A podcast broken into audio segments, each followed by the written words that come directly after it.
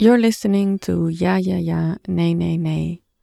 This podcast is part of a three part series on embodied listening and nonverbal vocal expression, a series that we've made in collaboration with musician Laraji and choreographer and performance artist Raoni Muzho Saleh. We've published the series uh, in the summer of 2023, and today we're going to listen to the piece that Raoni made, Gathering in a Polyphonic Moan Safeguards Solidarity. What does it take to create a culture where it is allowed to fall into the bottomless abyss of heartache? asks Raoni Muzho Saleh. This poetic contemplation is the literary equivalent of Raoni's ceremonial gatherings, which he calls mourning socialities. Throughout this episode, Raoni contemplates on the power and significance of the moan as an expression of mourning and how this sound connects with the profound states of loss and suffering. Raoni invites listeners to come together in a polyphonic moan to experience the commonality of grief. A transcript of the text is also available on our website. Gathering in a polyphonic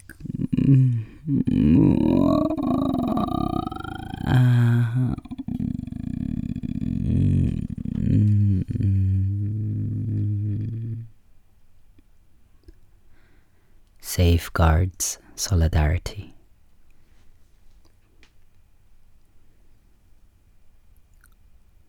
Listen. Listen again.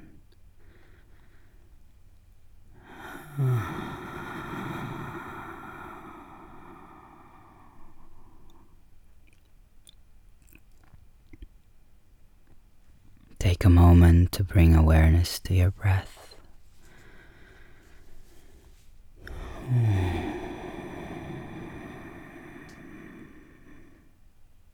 what is present in your breathing at this moment. Listen again.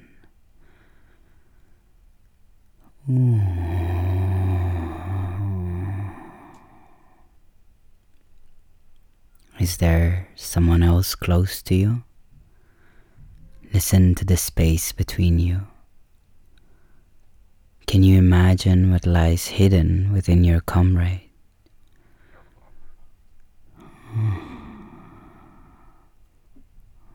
Listen.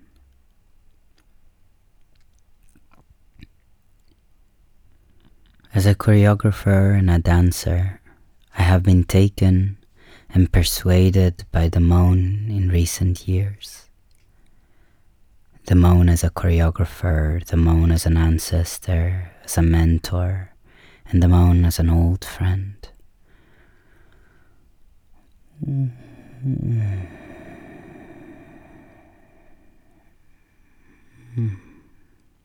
This research has taken the form of both performances and collective lamenting events that I call mourning sociality. For today, I will share with you a bemoaning speech that questions how we can create a culture that guarantees the commonality of loss and grieving processes. I invite you to let this bemoaning speech sink into you with a gentle sigh.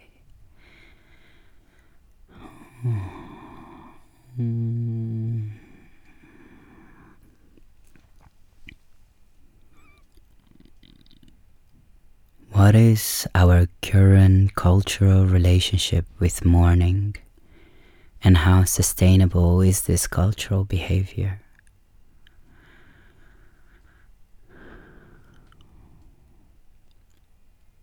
Why is it normal to keep death hidden and confined to cemeteries and obituaries. For whom and for what is it beneficial to deal with mourning in this way?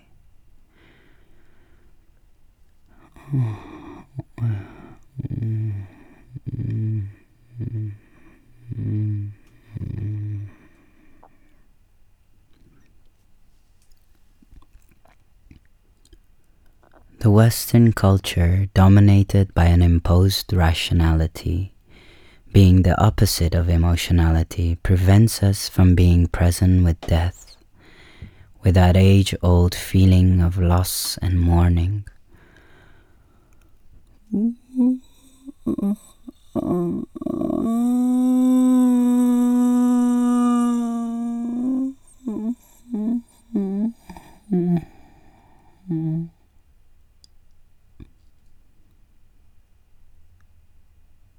We live in a culture where emotional disconnectedness and apathy have become normalized. Not too long ago, in this continent, the family of the deceased would hang white sheets from the windows to indicate that they had lost a loved one.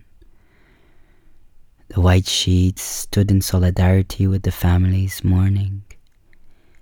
In this way, the grieving family signaled their pain to the outside world. The white sheets, which veiled the eyes of the house for a while, allowed for an osmosis of heartache.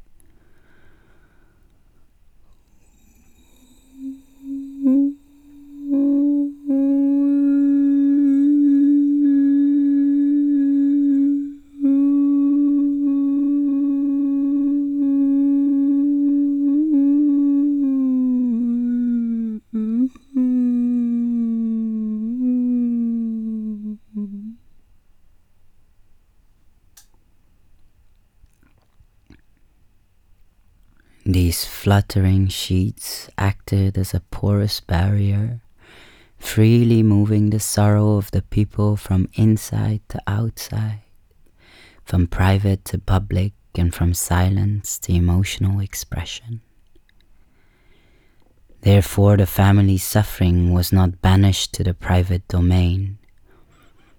Instead, through the signaling white sheets, the family's loss also became part of the community's sentiment.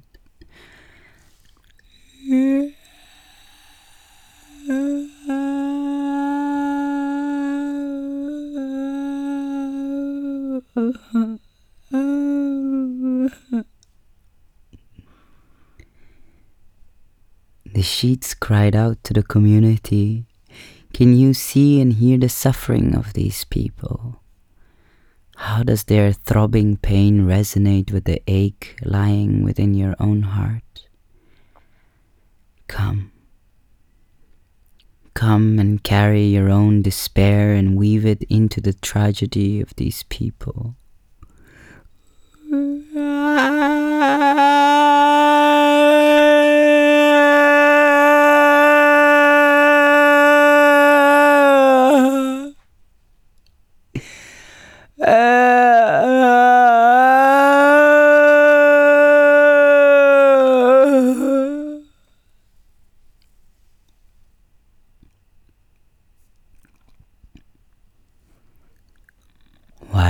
These rituals no longer common in our modern lives? What is stopping us from surrendering ourselves in our grief, in our most vulnerable state, to the people we belong to, and desiring the same from others?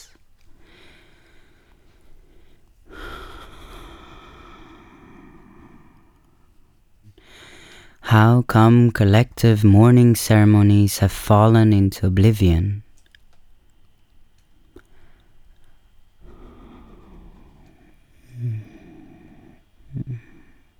Again, I wonder for whom or for what is it beneficial to confine mourning to the private domain behind closed doors?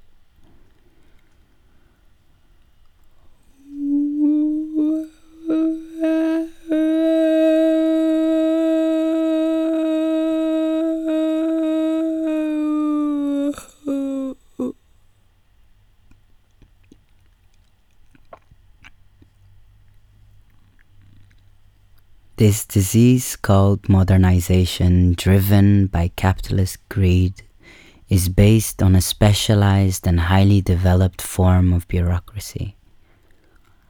The promises of these structures include safety and an easy access to everything our hearts desire. Are these structures and the promises they make distractions from the creaking and groaning of our own corporeality and that of others?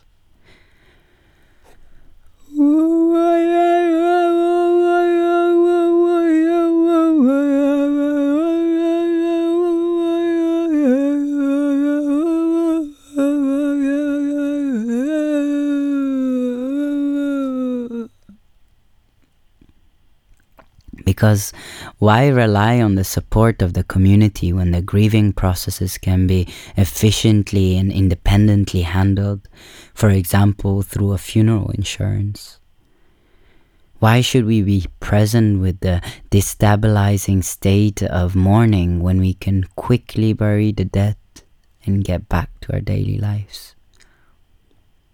There is no point in losing ourselves in the chaos and turbulence of mourning immersing ourselves in its disastrous poetic experience when order and clarity are at hand, right?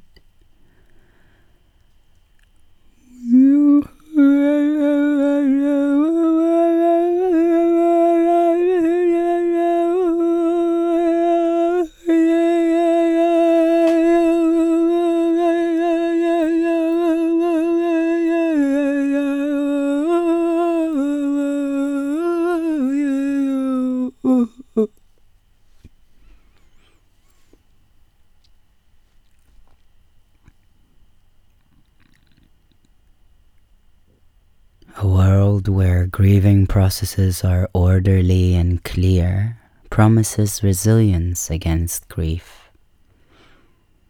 In a world view ruled by rationality, it is terrifying to be vulnerable and to lose yourself. But how much heartache do we have to sacrifice to become disassociated from our own vulnerability?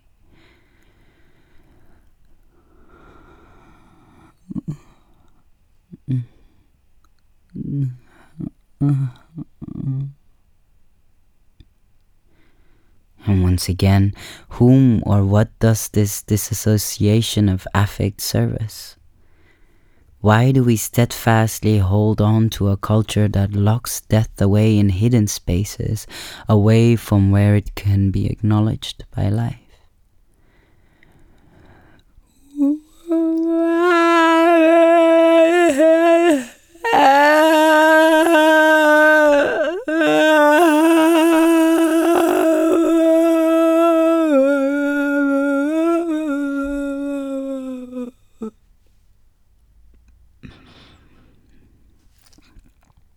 The idea that death and the deceased speak to us through the objects they loved, through a flame that suddenly ignites, through the sparkle in a gaze, through a fracture in a mirror.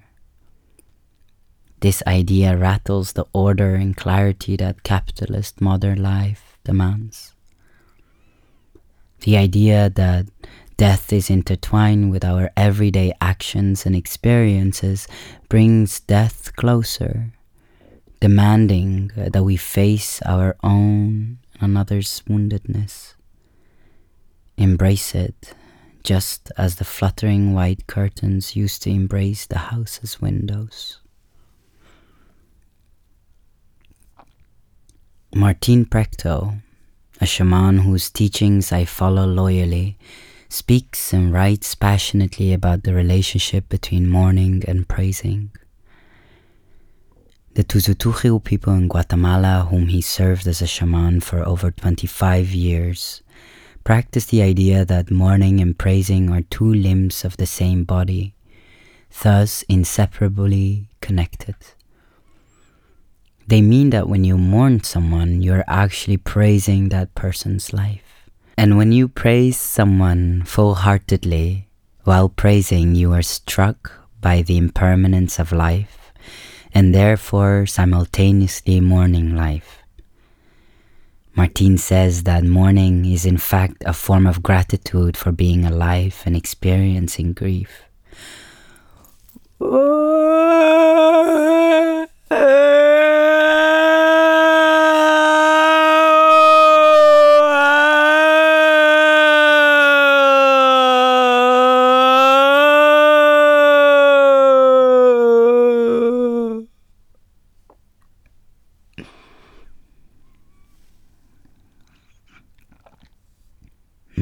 Advocates letting go of the idea that grief is an unpleasant state that needs to be resolved.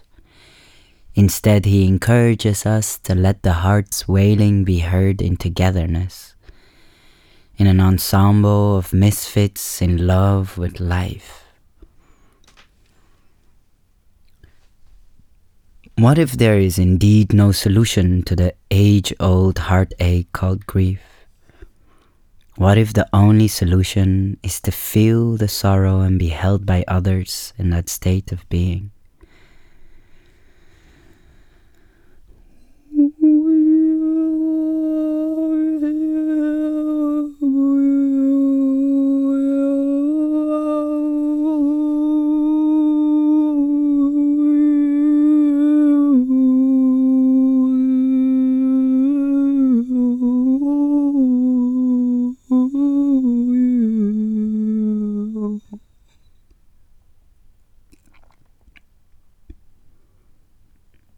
What does it take to create a culture where it is allowed to fall into the bottomless abyss of heartache? What cosmological ideas and forms of relationships do we need to develop that allow us to surrender to that falling? In his poem Details, Hayat al Madoun writes, it was the most beautiful war of my life, full of metaphors and poetic images. I remember how I sweated adrenaline and pissed black smoke, how I ate my own flesh and drank cries.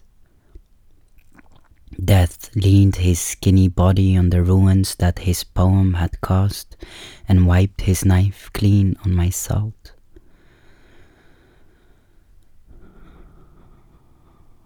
The Syrian born Palestinian poet Almadhoun calls upon us to feel the taste of death and loss, to safeguard our physicality.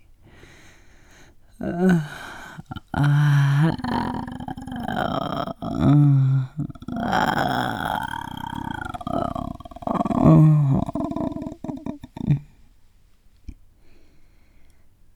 which persons around us, and I include other creatures and objects in the category of persons, carry the aftertaste of our grief within them.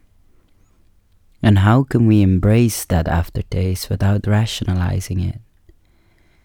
How can we love these persons so that they may add flavor to our lives? Let us bid farewell to a Cartesian worldview where reason and rationality define our humanness.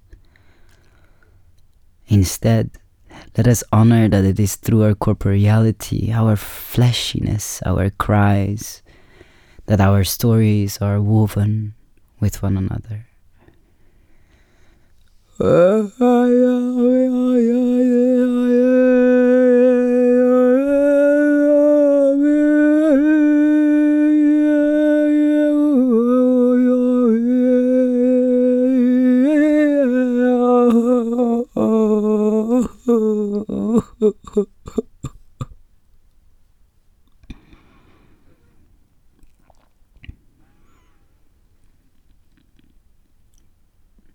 kind of relationship with the body and embodiment is required to be present with death, to taste the aftertaste of loss?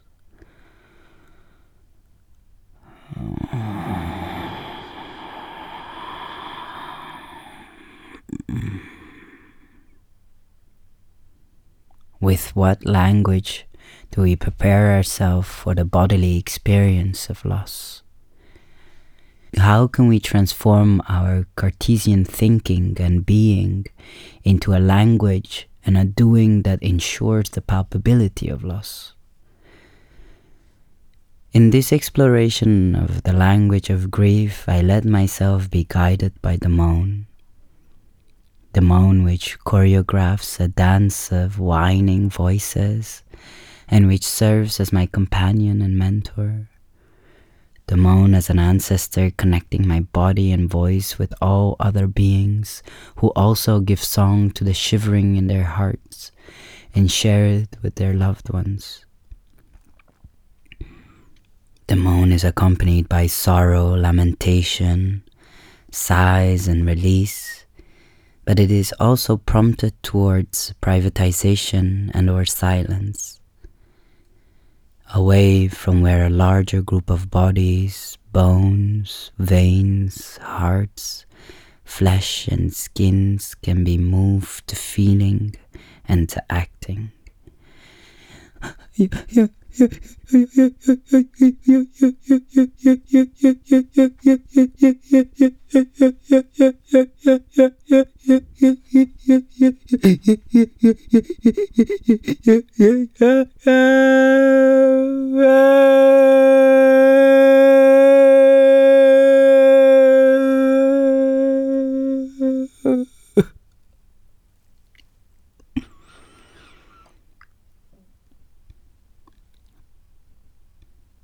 because the moan is ugly and makes you uncomfortable.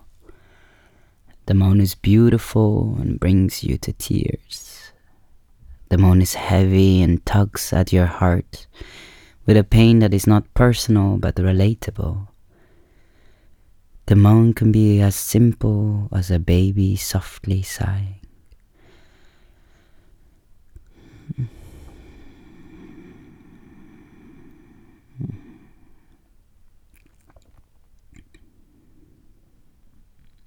The moan is dreadful and hysterical. The moan whines.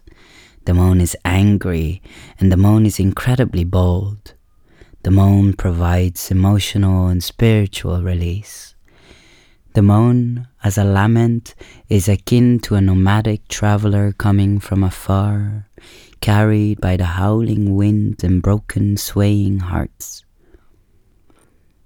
In its mutability, the moan is a force not to be underestimated, because it is in the nature of the moan to connect through expression. The moan refuses to be suppressed.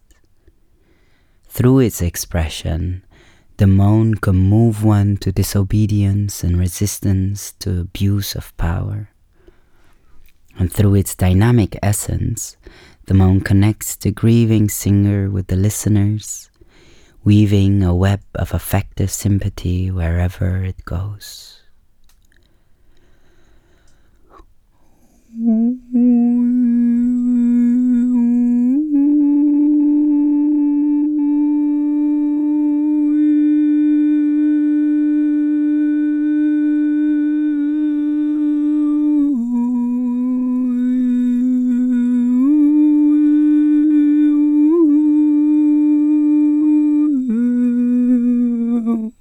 Hmm.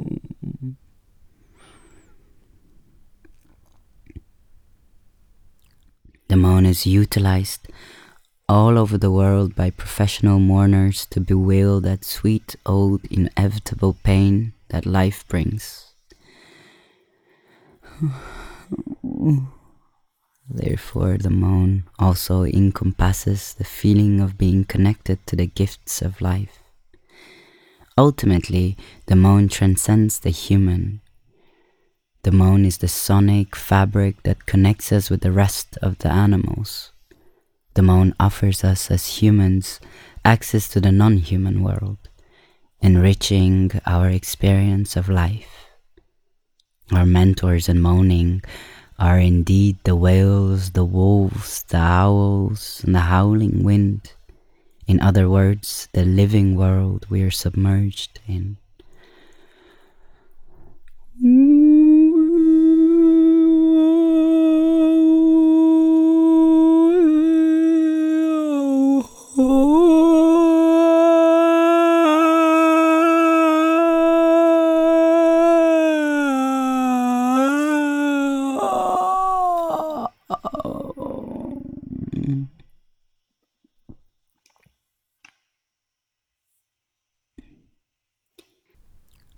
What must be stirred within us, within each individual, to be able to listen to the sighing, whimpering, and breathing brethren that we already are? What do we need to rid ourselves from as individuals and communities in order to recognize the whining, moaning, and lamenting in our own breathing and in that of another?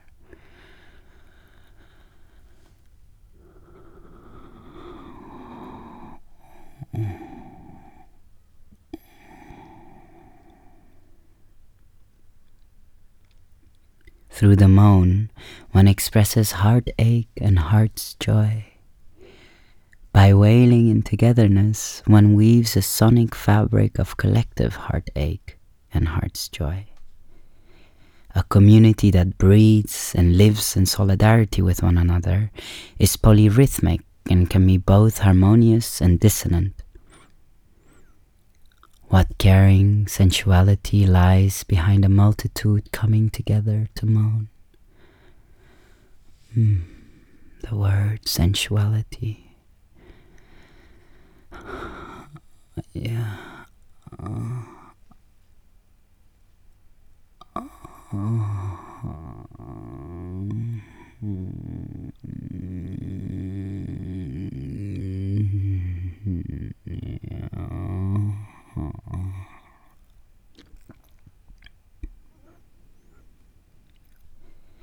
What sensual about offering support when someone is in grief? What is desirable about solidarity? When we gather in mourning, in that endless polyphonic groan, our collective sound cuts through the idea that commonality is impossible.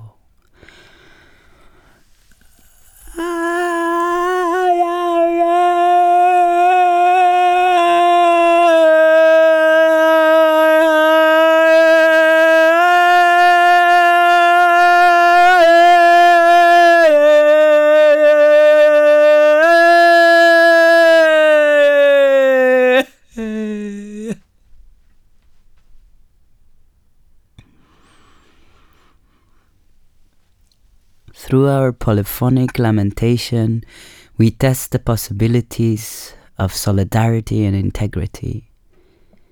When we allow our suffering to resonate through the continuous practice of moaning, we demand to be heard in our experience, in our pain, in our doubt, in our joy, in our shuddering, in our ecstasy, in our existence. Yeah, yeah, yeah, yeah, yeah, yeah.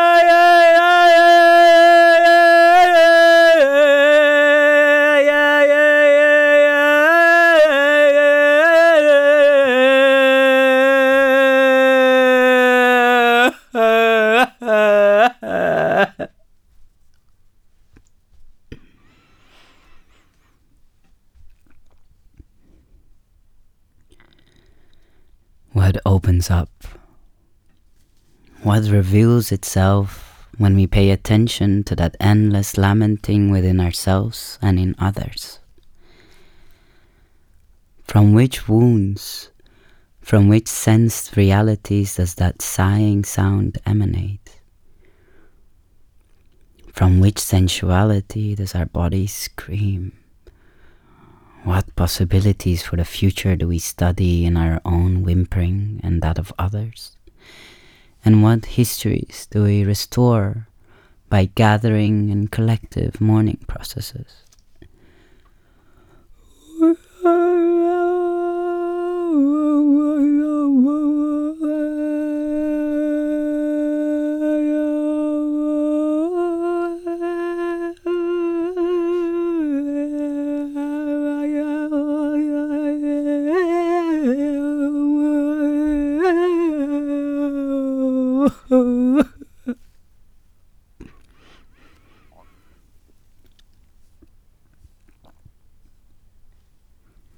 When we shift our precious grief from the public to the private, from expression to hiding, we deprive ourselves of the opportunity to be carried by a sense of intimacy.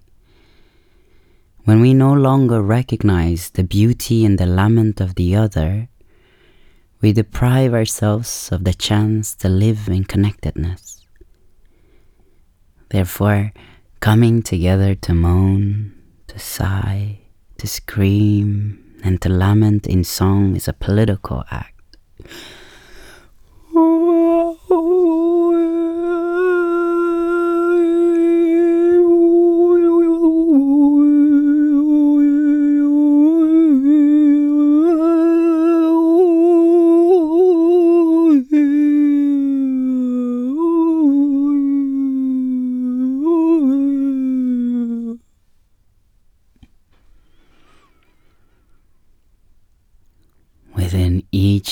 Repetition and performance of both the personal and collective heartache, we practice a different world.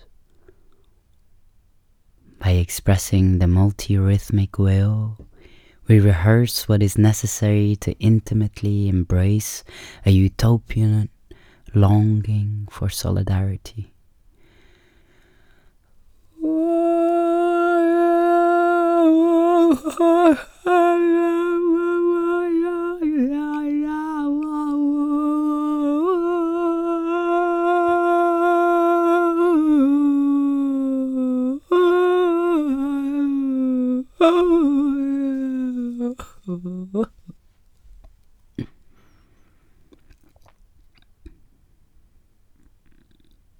being present, by expressing the polyphonic sonic fabric that intertwines us with and within each other, we repeat, rehearse, reverb the realization of integrity.